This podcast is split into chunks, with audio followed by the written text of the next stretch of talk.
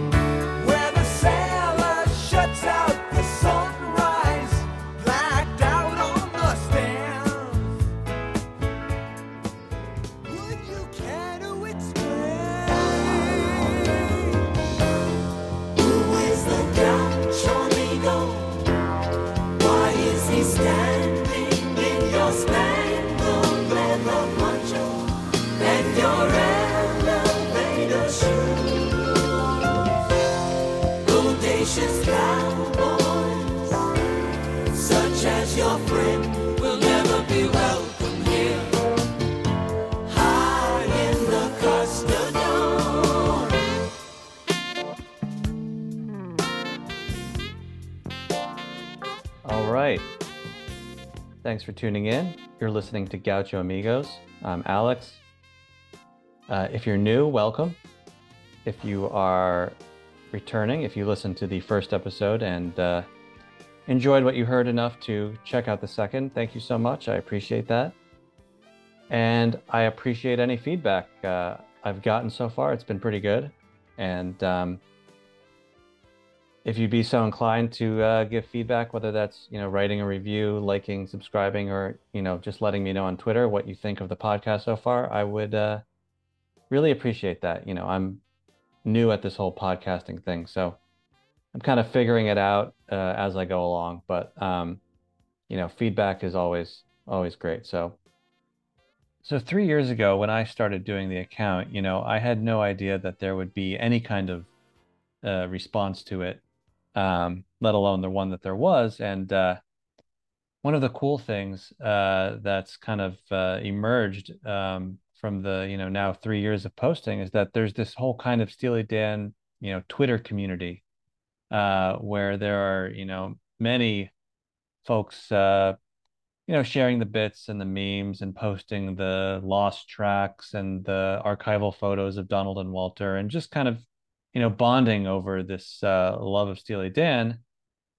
But for me personally, I've been doing it for a few years, and frankly, I'm a little bit out of gas in terms of, keeping things, going, doing the daily posts and sharing the bits and whatnot. So, I feel like this podcast, one of the things that it allows me to do is, I'm in a great position to have all of these Steely Dan fans, gathered together in one place, but this gives me a chance to do something new with it by letting the fans kind of speak for themselves and getting a chance to, reach out and talk to them about their love of Steely Dan and why they're so meaningful to them. So that's kind of one of the goals of this podcast. Now, today, I'm talking to MVP, as a professional wrestler, and he's one of the biggest of all the Steely Dan fans that I've come across on Twitter. So, he was someone that I thought would be interesting to talk to. I reached out to him, and he, enthusiastically responded yes, and we had a really great conversation. So this is me talking entirely about Steely Dan. We do not touch on any wrestling. And this, this conversation, it's quite different than the first one that I posted with Harry. So, this is more of a fan-to-fan chat. So without further ado, this is me talking to the great MVP. Enjoy.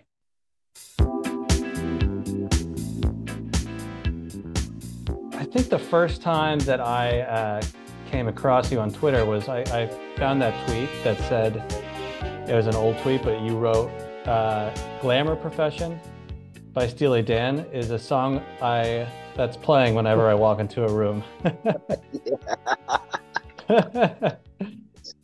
story. In my head, when I walk into the room, Glamour Profession is playing in my head. Yeah, see what I love about poured from the shadow where he stood, looking good. I'm a crowd-pleasing man. See, what's great about that is, you know, you didn't even choose one of the obvious. You know, you went for a deeper cut. You know, Glamour Profession. It's not one that gets the regular play on classic rock radio. Like, it's not Dirty Work. It's not, you know, Reeling in the Years. Yeah, it's not. But I mean, it's like I'm a fan of the Dan, and we can talk Steely Dan. We can go deep cuts. We can go personnel. We can, you know, for whatever it's worth. I've seen Steely Dan 11 times. I make it a point every year. I fly somewhere to go see them perform. And then I reside in Houston, and if my schedule permits, I usually catch them at the Woodlands Pavilion when they come through. So sometimes I'll catch them twice in a tour. You catch them once in Houston, then you'll fly somewhere to catch them a second time? Yeah, often, yeah. Oh, wow, yeah. Yeah, I haven't been to Houston. I'm sometimes, I have a lot of family in Austin, but yeah, like that's great. I haven't seen them as many times as you have. Because I kind of came later to them, so I've only seen them 3 times. Did you see them on their most recent tour last year? Yeah, as a matter of fact, I got a pretty cool story about that. I flew to Philadelphia to see them at the Met because it was the date that they played in Philly was a day or 2 before my birthday, so I just made a birthday weekend of it and flew to Philly. And by chance, I was staying at the same Hilton that the band and I guess the crew were staying at. And I was with my ex-girlfriend. And we got into the elevator. And I see this guy get in the elevator, and he's got a lanyard on that says Steely Dan. And I'm like, oh, man, going to work, huh? Yeah. I'm like, oh, cool, man. What do you do? And, you know, very nondescript looking guy. So I thought crew, you know, whatever. And he goes, oh, man, I play drums. And I went, Keith Carlock? And he looks and goes, yeah. And I totally turned into a fucking fanboy. I'm sorry, can I use profanity? Is that cool? It doesn't matter? Oh, yeah, go for it. All right. And my ex-girlfriend, she said afterwards, I wish I had a camera because I've never seen you like that before. I'm telling you, the first time I saw you in Redmond, Washington, and what you did with Steve Gadd's drum solo on Aja, and I went, oh, dude, I am so sorry. Forgive me, man. I'm having a moment, man. We laughed about it, and he was super cool. Yeah. But he didn't know who I was, or, you know, he just thought I was some, you know, big dude in the elevator that was playing too close. But I hit him up on Instagram. I was like, hey, dude, thanks a lot. You know, you were really cool. And, I think after he saw that I hit him up on Instagram, he was like, okay, this guy's not so weirdo. He's just a really big fan. But the first time I saw Steely Dan was in Redmond, Washington. And when Aja came on, and by this time, it was a little later in the evening and the sun had set. And, you know, man, I was smoking that good Washington green and everything, just the mood, the vibe. And when that drum solo came, and just the way he was beating the skins, I was absolutely blown away. And it was at that moment I knew I'm going to see Steely Dan live every chance I get, because just their touring musicians are absolutely phenomenal. Yeah, I completely agree. I like, and Keith is such a standout too on the drums. Like I've never, whenever it comes up, like seeing Steely Dan live, they're like the drummer. And the drummer is unreal, because he really is. Yeah. Like, so when did this all start for you? Like your obsession with Steely Dan, is it like more recent, or do you go pretty far back? No, I the obsession is a little bit more recent. It's weird because as a kid, I always remember hearing Steely Dan on the radio. Right. I'm a big music guy. I love music in general. Okay. Yeah. So like I remember being a little kid hearing Steely Dan on the radio and just like, oh, I like this song. You know, I remember being a little kid and hearing Peg and liking it. And then years later, De La Soul used the sample in one of their tracks when I was in like high school, I think. And I'm like, oh, I recognize that. Yeah, you know. And then later on when Lord Tariq and Peter Guns, you know, had that, you know, famously mocked by Donald Fagen, Uptown Baby, Uptown Baby. I'm like, wait a minute, man. And I remember at the time when that song came out, I didn't remember the name of the song, but I knew that that was a Steely Dan song, you know. And there were a number of rappers that had sampled Steely Dan. And to this day, it's funny because I'll talk to some of my younger friends who are like, well, what is this Steely Dan shit you're so into, man? And then I'll play them some Steely Dan songs and they'll go, oh, that's Kanye. Or, oh, that's Ice Cube. Oh, that's, you know, like, yeah, you know Steely Dan. You just, well, for me, I was wrestling in Japan. And when the Sendai tsunami happened, February, I want to say it was February 6th. It was 4/11. It was 4/11. So February 6th was when I made my debut in Japan. And then not long after that, the Sendai, the earthquake hit. And wow, so you were there for that. Oh my God. I was there. I was there when it happened. Oh, that was horrible. One of the terrifying things I ever experienced. I'm sorry. I was sitting in a little beer hall with a Japanese friend, and you know, Japan is one of the most seismically active countries in the world. Mm-hmm. So you know, a 6 on the Richter scale, that doesn't even stop traffic. You know, they don't get worked up about that. And we're sitting there, and you know, shit starts shaking, and like this earthquake wasn't just a rumble, like it continued to go, and things started falling, and the Japanese people in this restaurant started crying and freaking out, which in turn made me go, oh shit, if they're freaked out, then this shit is serious, you know? Yeah. And when it finally stopped, we went outside, and it was like legitimately like one of those catastrophe movies where like I'm with my friend and I'm holding her by the hand and we're running through traffic, and that earthquake was 9.1, I believe, the third most powerful ever recorded. And I was in Tokyo, 200 miles away from the epicenter. And I'm seeing with my own eyes, not what I'm hearing about. I saw cracks in the sidewalk and tiles falling and buildings swaying because the aftershocks are in, you know, 8 point something, you know. So she was able to get me back to my hotel. And she was also smart enough to realize she was MVP, son. You need supplies. So like we went to one of the convenience stores and I bought bags full of shit. And which fortunately by the time we had to walk miles because the traffic was bumper to bumper. Every cab was full. It was ridiculous. And when we got back to the hotel, like I went by a convenience store close to my hotel, and it was I'm not exaggerating at all. Everything was bare. Like everything was gone. So I had to spend the next 2 or 3 days in my hotel because there was nowhere to go. I couldn't leave. I was stuck. And I'm drinking Asahi beer. I had just downloaded Citizen Dan, a decade of Steely Dan. Which is the whole thing, right? Hotel. It's like every album, room, at the Tokyo Dome Hotel. I think I was on a 20. I was way up there too, on the 20-something floor, drinking Asahi beer.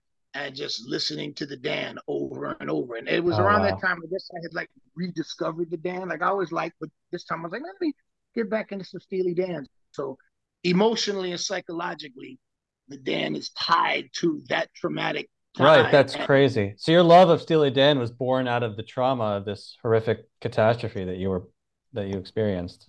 That was my soundtrack, man. I'm sitting there crazy. Every time an aftershock hits and my hotel is swaying. And buildings in Japan are constructed to handle earthquakes, so they actually sway. So imagine being in a high-rise hotel on the upper floors, and an aftershock hits, and then you hear the steel. Yeah. Do you think it was because of what Steely Dan sounds like, that it kind of like hit you so hard because of the maybe the smoothness, or the like you associated it with like the relaxation, or just something that, you know, was countering the you know, the horror that you were experiencing? Yeah, man, because I mean, give me virtually any situation that you're in and you put on Aja or Babylon Sisters, you know, and tell me you're not instantly at least a little bit more calm. You know, it's sure. Very soothing sounds. So that's exactly what it did. And they're escapist too, because it's, you know, the there's such vivid like storytelling, and the world of it is like taking you away from, you know, wherever you are into their own crazy world. Yeah, that's wow. That's yeah. I mean, my Steely Dan thing was just born out of the trauma of realizing I was getting older. That's about it. I can't say that I had any kind of experience like you did, but yeah, it's a crazy story. I've spent a little time in Japan as well, but when I was there for a year, actually, just I was doing some English teaching, but I'd actually, when I was there, there were no major earthquakes. There was just like a couple really small ones, so I didn't experience anything like what you did. And I was nowhere near Tokyo. So how long did you spend there in total?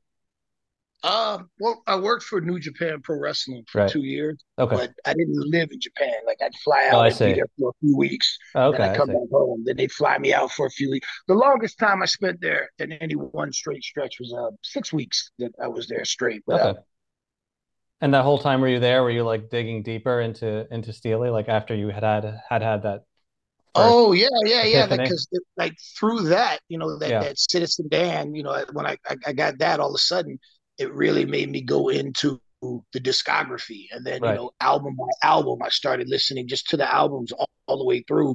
And, I remember that song, or oh, here's a new dance song I didn't know about that. Oh man, I like this song a lot, you know. So and just because, you know, they were such perfectionists, the musicianship is so incredible. It is. And you know, you get high and put on some headphones and you start hearing things that you never heard before, and you go, oh, wait a minute, man. You know, like all the controversy about the police whistle, you know? Yeah.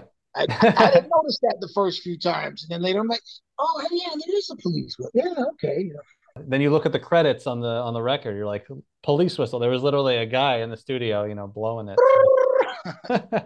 And it, yeah, I mean, just to even think to put that moment in there is, you know, it's so creative, but yeah, it's like every millisecond of every song is like, you know, tailored to a specific idea that they're trying to get across to you. And their creative process, you know, because I'm a creative person, you know, I'm an entertainer. I also do rap music. I'm a lyricist. And oh, you do? I didn't know that. Yeah, it's just, but for me, it's a hobby. You know, it's not a career that I'm trying to pursue, because if it was an actual job, I wouldn't want to do it. You know. Yeah, but understand. So I appreciate lyrics, and you know, I'm not a guy that with rap in particular. Nowadays, everything is very sonic. You know, it's all about how things sound, and with a lot of the modern stuff, there's not as much emphasis placed on lyrics. So you know, for me, going way back, you know, I wrote my first rhyme when I was in 6th grade after listening to Run DMC. So lyrics, I place a premium on lyrics, and you know, listening to, you know, the Steely Dan lyrics, the snark and the as you said before, the irony or some of the things. It's just like, oh, I missed that before, but wow, man, I wish I had thought of that. You know? I turned 49 October of last year. This year I'll be 50. Oh, wow. And I'm very fortunate that my career path, you know, I chose to become a professional wrestler. Right. And, you know, early on, you know, I used to bounce on South Beach, and, you know, people would come up to me. Yeah. Hey, how's that wrestling thing working out for you? And now their kids play with my action figures. So, you know, I got the last laugh and all that. But, you know, there are some guys that are, when I still go home to Miami, you know, some dudes that I see that are, you know, had big plans and big goals, but some of these guys are still, you know, managing nightclubs or bouncing at nightclubs, and things didn't quite work out the way they planned. Or I've run into some of my old high school buddies who, you know, found me on, you know, social media and like, hey man, you know, like, I remember, man, you wanted to be a lawyer. Oh, yeah, well, I manage a warehouse. That didn't work out. You know, oh, okay, you know, and then I think about what a shame about me. You know, it's like. Like whoa, like the power in that exchange, you know, when Franny from NYU walks in, and he's, you know, yeah, I'm still working on that novel, but I'm just about to quit. Yeah, you know. Yeah, it's all about. Like, oh. It's all about middle age regret and remorse and what could have been, what I should have done with my life. I mean, yeah, I can relate. Well, what I wanted to do with my life, and unfortunately, things didn't work out that way, you know? Yeah. Yeah, you're talking to a ghost, as he says. You look delicious and you're standing very close. But like this is Lower Broadway and you're talking to a ghost. Take a good look, it's easy to see. What a shame about me. What a shame about me. Shame. What a shame. A shame about me. So you said you're a big music fan in general. My musical tastes are so eclectic, man. I love music, and I don't limit myself to any particular genre. You know, if it sounds good to me, I like it. So. Dude, one day I put my iPad on shuffle, and you know, Steely Dan was followed by Agnostic Front, and was followed by, you know, Ghostface Killer into Miles Davis. Like, I love music, like even country music. Like, I don't like country music, right? But there are country music songs that I like, you know, so. You know, I don't consider myself any kind of, you know, are you a hip hop guy? Are you a rock guy? I'm a music guy. Got it. Yeah. Yeah. I mean, I'm kind of the same way. And I think one of the things that's interesting about Steely Dan is that they tend to attract people who from all genres of music, like hip hop guys love them, maybe, you know, because of the sampling history, you know, with Kanye and De La Soul and stuff. I've found a lot of metalheads love them. I think it might just be like the lyrics more than the new, because you think metal, you think of the opposite of smooth. It's you know, hard and fast and heavy, but you know, the kind of dark, weird narratives of Steely Dan songs, I think might draw them in, or maybe just because it's a nice break from all that. I don't know, but it's just my experience. I know, maybe like a cleansing of the palate. Cleansing, you know? Yeah. I mean, I've just seen people that I know. I know I have friends and I know people who are like metal. That's their thing. Like.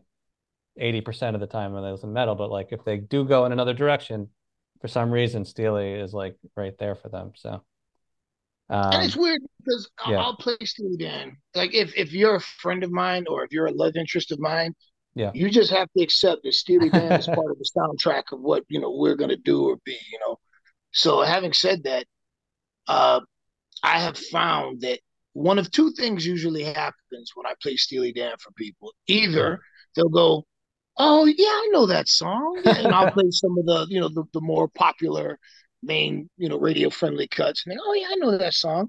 And then when I take them a little deeper, they'll go, man, you know what? I don't know, but this is actually pretty cool. I like this. This is all right, you know? So is it a requirement for you if you bring someone into your life that they have to like it? Or, you know, if they don't like it, you understand, you know, that's just not their thing. But if you date me, you just have to enjoy music and you have to be open-minded to music. So you can play things that I've never heard before, and I'll listen and I'll go see shows with you with people that I might not be into, but I'll just go for the live music and the vibe.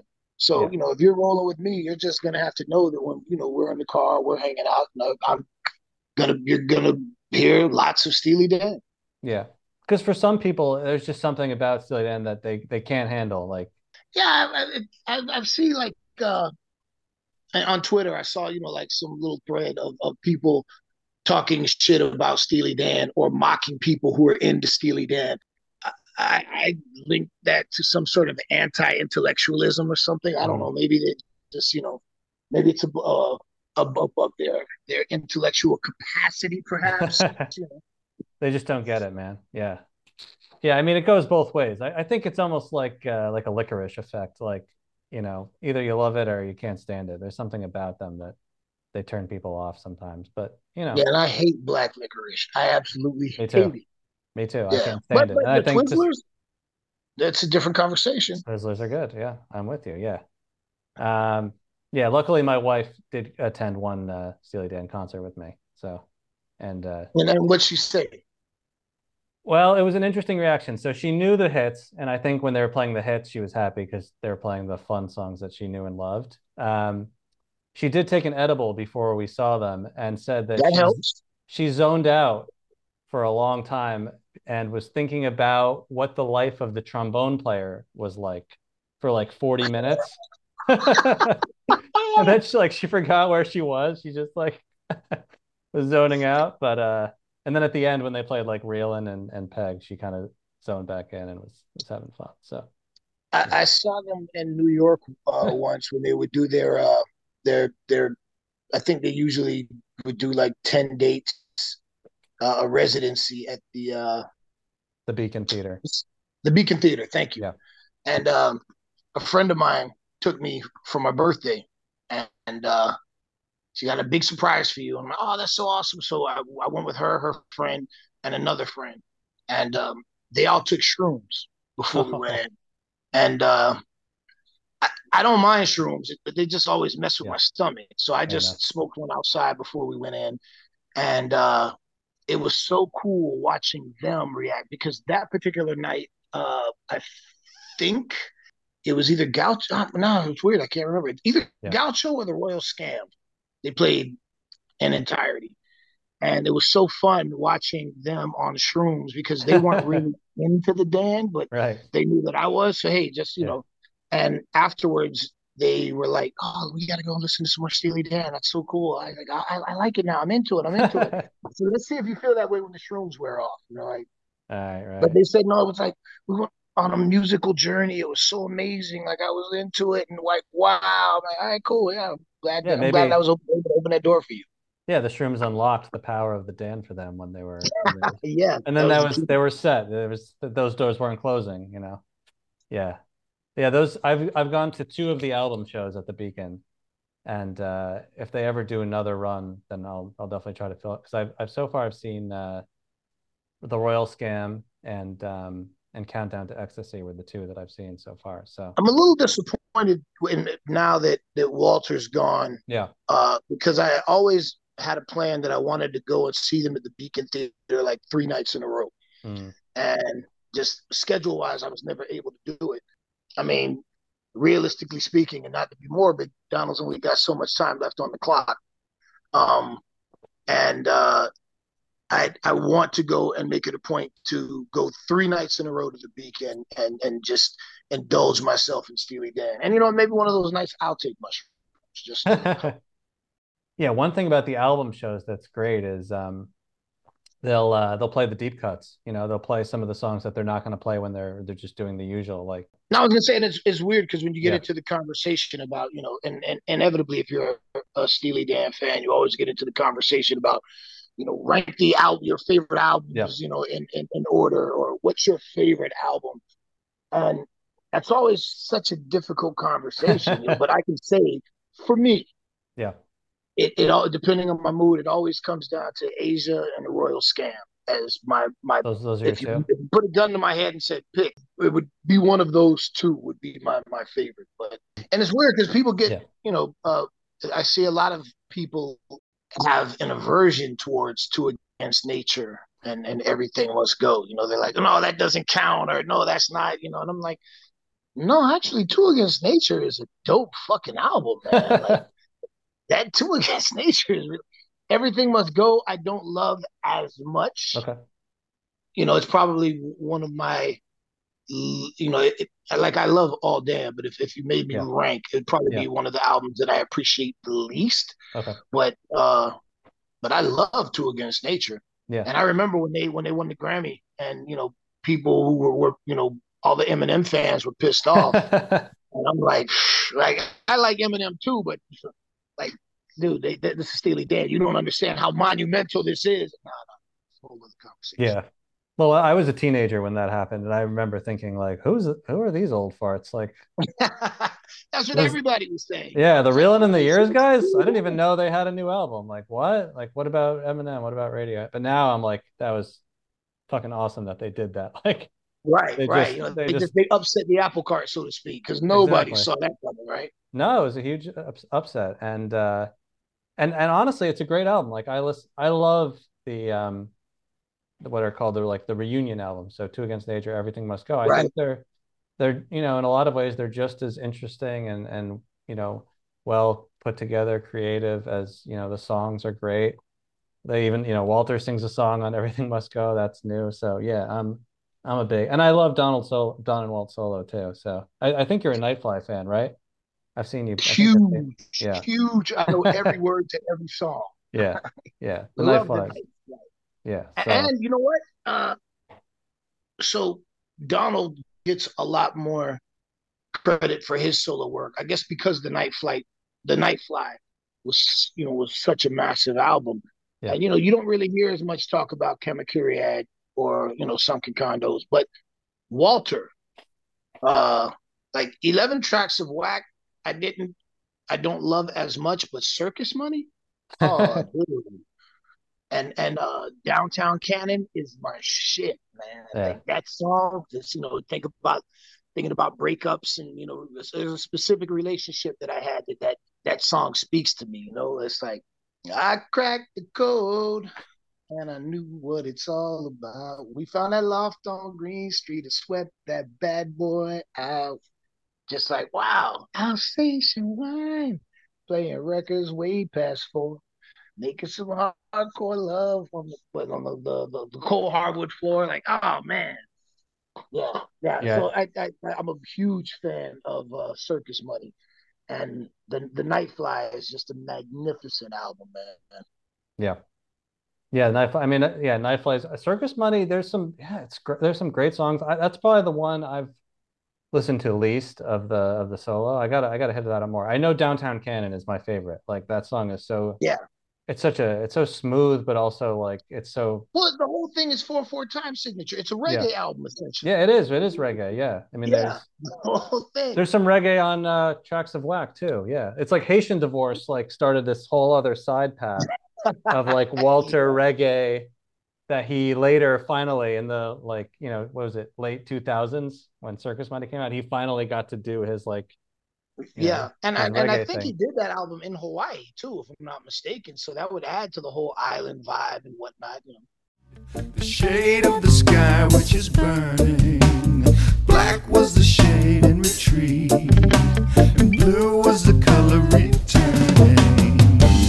Let's imagine some guy driving a coffee truck,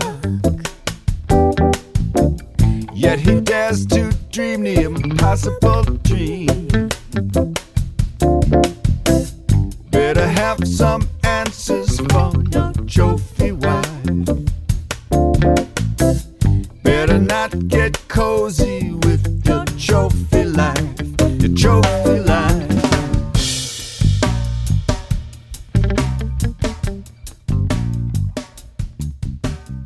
So I know you're pretty active in the like the Steely Dan Twitter world. Like, how did you discover like that there was a Steely Dan Twitter? How did you get involved in that? I mean, what do you?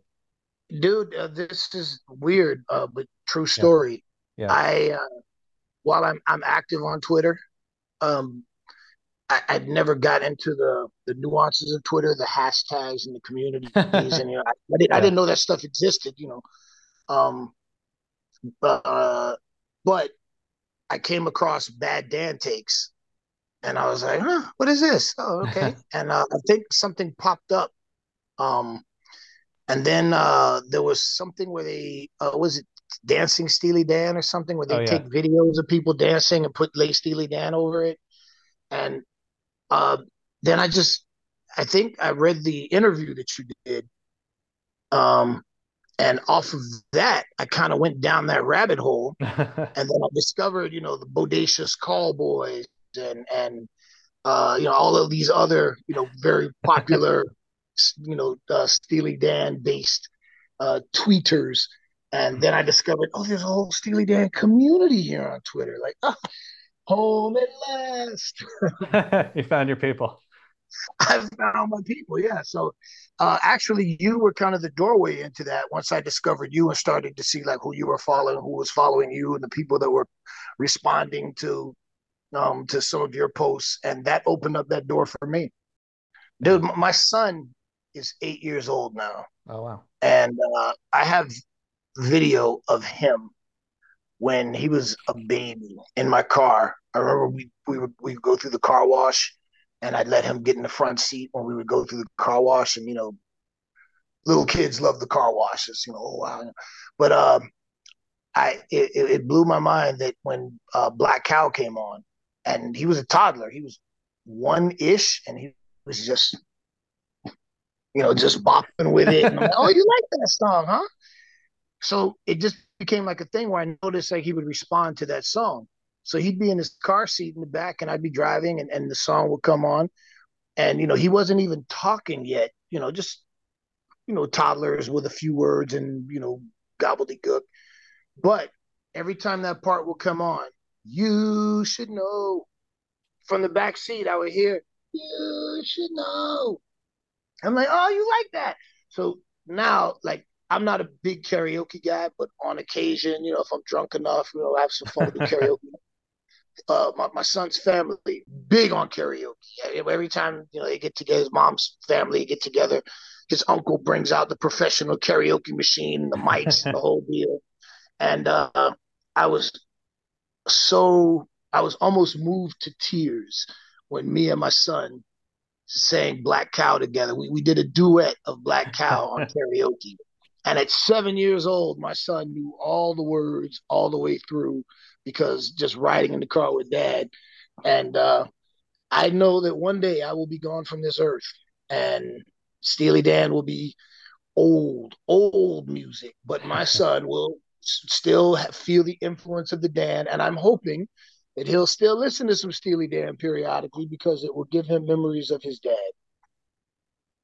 Yeah, that's beautiful. I mean, hopefully in a few years, you know, he'll be, you know, talking about the intricacies of, you know, the Gad drum solo on Asia, you know.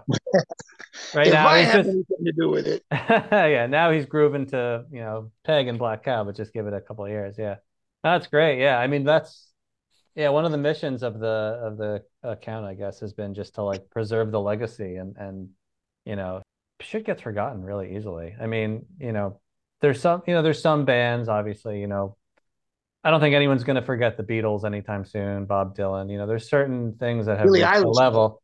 Yeah, you know, bands like Steely Dan, they can slip through. So anyway, well, you know, it's weird. I was watching I enjoy film noir. And, you know, sometimes I'll just find like an old, yeah. I'll find an old film, like one I've never seen before, never even heard of. Yeah. And I look at it and I'm like, man, this was a major Hollywood release at one point. And like all of these actors were somewhat famous in the 40s or 50s when this came out. And today, unless you're some sort of a film buff, you don't know who any of these people are. They're immortalized on celluloid, if you will, but forgotten to time. And somebody put it in perspective for me, and I thought about it. I was like, wow, man, I grew up listening to Run DMC, and to a kid now in their 20s, Run DMC was the equivalent when I was 14 of, you know, music from the 40s, you know. And when I was a teenager, like I knew Glenn Miller and I knew Duke Ellington, you know, because even then I liked jazz, but, you know, it wasn't something that I was putting in playing all the time. You know, It wasn't something I was riding in my car to. So, you know, things get lost in time. And I feel like, you know, Steely Dan is the Beatles. Actually, you know, if you ask me, Steely Dan is way better than the Beatles, but, but they do have a timelessness about them. That if you have mature tastes in music, or if you appreciate intricate musicianship, then I think, you know, Steely Dan is one of those groups that you could put into, you know, whatever the musical medium of the future is, you know, and you could still play it in a room where people will just kind of like, you know, oh, that's soothing, you know, the proverbial chill vibe. Yeah, I think first of all, you know, they kind of incorporated musical history into their sound, you know, because like Duke Ellington, definitely an influencer, you know, Charlie Parker, other jazz legends. So, and Parker's also band, St. Louis Toodaloo. There you go. Yeah, I mean, there's obviously the, you know, a lot of, I think a lot of what Donald like grew up listening to was that kind of stuff. So, you know, they've incorporated, you know, American musical history into the sort of rock, you know, idiom a little bit in a way that, and the fact that those albums were recorded with so much attention and care, I think that has helped, you know, keep the legacy. Like, I think that'll help keep their legacy longer, because you throw on Aja now and it still sounds so fresh. It doesn't sound old. It doesn't sound like, you know, it sounds like something that, you know, didn't that album win a Grammy for engineering? I think it did, yeah, or Gaucho, or maybe both. Yeah, I mean, like, yeah, maybe both. Yeah, technology has not surpassed the technology on Aja. In fact, you know, if anything, like, it's hard to recreate the sound. Like, there are not many albums that sound as good as Aja or Gaucho, and I think like that was sort of a, like, that era was a kind of a high point in music production. Yeah, I won't disagree with you on that. Yeah. And from what I understand, you know, historically, yeah, they kind of set the groundwork for a lot of that. I mean, yeah, you know, their attention to detail and them being so demanding on every detail. But there's one question that I have always wanted to ask that man, how come they just never re-recorded the second arrangement? Like, how come they just never said, okay, we know what we got, it, let's just get everybody together and re-record it? Like right after Gaucho, or like later on in time? No, like, because the song was lost. Yeah, you know, right. Allegedly it was erased. And, you know, over the years, I've heard various people have taken what was out and have cleaned it up. And, you know, right, they've done all kinds of work with trying to make it. And it's such a great song. I know. Why did Donald and Wall just say, "I fuck it, that song's lost. We don't care." Why did they just go track one? Yeah, like let's, all right, well, let's get the crew back together and let's re-record that and put that on another album. Yeah, from what I have heard is that Donald was so crushed, he was so emotionally devastated by that happening, he just never wants to do anything to do with it ever again. So I don't, like, he just doesn't want to re-record it. Doesn't want to think about it. Doesn't want to. They played it. I mean, they played it once. So he actually did go through the effort of like playing it again. They played it live at when they did like, they did a night of rarities at the Beacon in like 2011, which I would have loved to go to. I had no idea. I didn't know that. They actually played it live once? They did once, yeah. And they played. I had no idea. Yeah. They played. Wow. It's crazy that they did one show, they did that, and they did a lot of the other songs that they don't usually play live. They also did The Bear, which is another either Aja or Gaucho outtake. I'm not positive. I think it's a Gaucho outtake. And I think it's Gaucho. Yeah, Gaucho. And Dr. Wu, they never play live. They played at that show. They never played Dr. Wu live, yeah. Yeah, they did it that night. So just this one night, for some reason, you know, he was willing. So he's capable of it, but... What I wouldn't give to have been there if I didn't talk about that at the time. I know. I was just getting in. Like, I think the year that I got really into Steely Dan was like 2010 or 2011, and I think it happened in 2011. So I wasn't quite like, I didn't know second arrangement. Yeah, that came later. Yeah, that was about the time that I was. Yeah. That was when the earthquake happened. When I was re-immersing myself. You're right. Yeah. The Dan, so yeah, you know, dude, it's funny. There's a guy. He's on Twitter and Instagram, GOI Kicks, and he makes custom sneakers where you can commission sneakers, and he makes sneakers for all kinds of rappers and different people, and you know, he's pretty pricey. Yeah. But I commissioned him to do a pair of Nikes for me you just give him some ideas, tell him kind of what you want, and then he'll just be an artist and make them. And so I have some Aja Jordans. I think I saw those. Did you post them on IG or Twitter? Yeah. Yeah, those are awesome. Yeah. I was wondering, can I get these? Like, how? Because look at the shirt I'm wearing. I found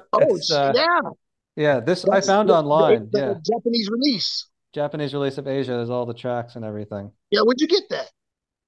I just found it on the internet, man. It was like, it wasn't that expensive either. I can send you the link. It was like 15 Please, bucks. Dude, I want that shirt. I have a special love for Japan and Steely Dan, and they go hand in hand. So that's something I need And I got like half a dozen Steely Dan t-shirts, and I don't have that one. I need that one. Yeah, I have a bunch too. And I every time I do one of these Zooms, I wear one of my Dan shirts just to get the good to get in the mindset. But now I'm thinking about it, I dropped the ball. I totally should have worn one of my Dan shirts. And I'm embarrassed because Adidas isn't paying me anything, you know. So I absolutely should have been wearing a Steely Dan shirt. I dropped the ball. Major. Well, we're not. This isn't going up as videos. So that doesn't really matter. But yeah, next time. But regarding those sneakers, though, they're sneakers. You know, he always says that, you know, they're art, and a lot of guys will have them commissioned and then just put them in a box and put them on display, or they might wear them once or twice. My goal, because I know how elusive and how difficult Donald Fagen is to get to, but my goal is to try to get him to sign those sneakers for me and put them in a plexiglass display box with a light on them, and you know, with a I actually have an original pressing of Aja, and I'd like to create like the whole display and put it in my house where I can be like, yeah, look at that, I am one of the biggest Steely Dan nerds you'll ever meet. Look at this. If I could get Donald Fagen to sign my bad sneakers, and I'll drink a pina colada in honor. So So have you met, besides your encounter with Keith, have you met anyone else from? No, I have not. Yeah. But it is it's bucket list for me to get an opportunity to meet Donald Fagen, and just want to tell him, hey, dude, because from all the interviews that I've seen and everything that I've read and heard, like, you know, he's. You know, especially as he gets older, from what I understand, he tends to be not very tolerant of people in general, and, you know, doesn't really like to hang out much. Yeah. But I would love to just meet him and tell him, like, hey, dude, you really have influenced my life. Thank you so much for all of the vibes, the tunes, the feels. And, you know, I just wanted to be able to tell you face to face how much I appreciate everything that you've done. You know, there are times in my life when I was in the dumps and, you know, put on some Steely Dan and I feel a little bit better. When you're able to do that, when you're able to create music as an artist, you whatever medium your art is, you want to be able to affect people on a spiritual level. You want to be able to do something where you affect people psychologically, emotionally, on multiple levels. And Steely Dan does that for me on virtually every level. So I just want to tell him, like, hey, when you set out to create your art, I am one of the people that your art speaks to in a very unique way, and I appreciate it. Thank you. Yeah. And can you sign my sneakers, please? I'm trying to think how Donald would actually respond, though. He might, like, I feel like he doesn't take flattery very well. You know what I mean? Like, he doesn't seem like the type to be like, well, you know, but maybe he would be polite for the moment. But yeah, I don't know. I don't know. He'd probably be nice in the moment. Like, yeah, thanks a lot. Exactly. Yeah, he doesn't. I don't think he, like, I don't know what his relationship with the fan world of Steely Dan. Just, I don't know if he's, you know, super enthusiastic about it, because there's so much out there. I mean, beyond the Twitter, there's also, you know, there's a lot of cover bands that have been popping up all over the country. There's like tons of them. Like every small city has its own Steely Dan cover band. Like, it's crazy. Yeah, there's one here in Houston that I want to go see. I've heard they're actually pretty good too. Yeah, I haven't seen them. Which one is that? You know man, I forgot, and I feel so bad because somebody hit me up on Twitter and told me about him, and here is an opportunity for me to shout him out. But I got to look him up and find out when they're performing, because I'd absolutely like to go see them. And at some point, again, because, you know, Donald's 75, and, you know, I can't imagine him continuing to tour for too much longer. You know, my Steely Dan Jones is going to have to be fed by, you know, some of the better cover bands at some point, you know. That's very true. Yeah. Yeah. That's a good point. Yeah. I'm not even entertaining that idea right now. Of the Let's get that negativity out. Right. You know what? Now I'm like, I better go see them now. Better go see them next tour. Like, shit. Well, you know, it's funny, cause I had this crazy idea, and maybe it's something you and I can revisit at some point. Yeah. I had this crazy idea. Like, okay, you know, when Steely Dan, they play New York, you know, New York is a huge city, and, you know, they're able to play 10 sold out dates in a row. So that says there are a lot of Steely Dan fans in New York. Oh yeah. I thought, man, how cool would it be to set up an after party at some venue in New York where after the Steely Dan concert, Steely Dan fans can go to a venue and hire a, you know, professional DJ or a cover band to just continue the party, just keep playing Dan music with fellow Dan fans and drink and just kind of enjoy the vibe and have a good time. Yeah, I mean, somebody was also suggesting like a Dan Con, you know, like they have Comic Con, like Dan Con. Dan Con. And if you synced it up right, you could do it in New York when they're doing the Beacon shows, so then everyone could come in, you know, go to Dan Con during the day. Because I feel like the reason that the, you know, Dan fans are, you know, they tend to be more on the introverted side, I guess. You know, they're not the party animal type, so maybe that's why they all finally congregated together on Twitter. You know, they had a harder time finding each other in real life, but yeah. I could also see Dan fans, you know, in a small, quiet lounge type spot where we're Steely Dan's playing in the background. Yeah. You know, drinking some, especially in New York, because you know you got older people with a higher tax bracket drinking some nice, you know, 21-year-old single malt scotch and just people enjoying the vibe on a low key scale, you know. Yeah, definitely. Yeah, I mean, if people want to pitch me something like that, like I, you know, if I would be happy to, you know, help plan or participate and, you know, promote whatever. We'll revisit that. We'll revisit when they announce their tour for later this year. If they tour, hopefully they will, and they do the Beacon Theater shows, we can look into the possibility of reaching out to the New York Dandom and setting up a cool little post Beacon show after party. Yeah. Yeah, that would be awesome. Yeah, I'd love to help set something like that up. Yeah. And I'm hoping they do the Beacon. I don't know. They didn't do it last year, so I don't know. No, they didn't. But the Beacon, I was disappointed. The Beacon Theater Twitter account wished Donald Fagen a happy birthday. Is that a sign that maybe they're going to be, I don't know. It may mean nothing. It might just be, you know, he played a lot of shows there, but. Yeah, they probably have a love affair. But if they do a residency at the Beacon Theater this year, this will be the year that I make it a point that I'll catch those three shows I was telling you about. And I'll make it a point to catch you. One of those nights, I'll buy an extra ticket for you. We'll catch that show together. That'd be dope, man. That'd be fucking great. Yeah, thank you.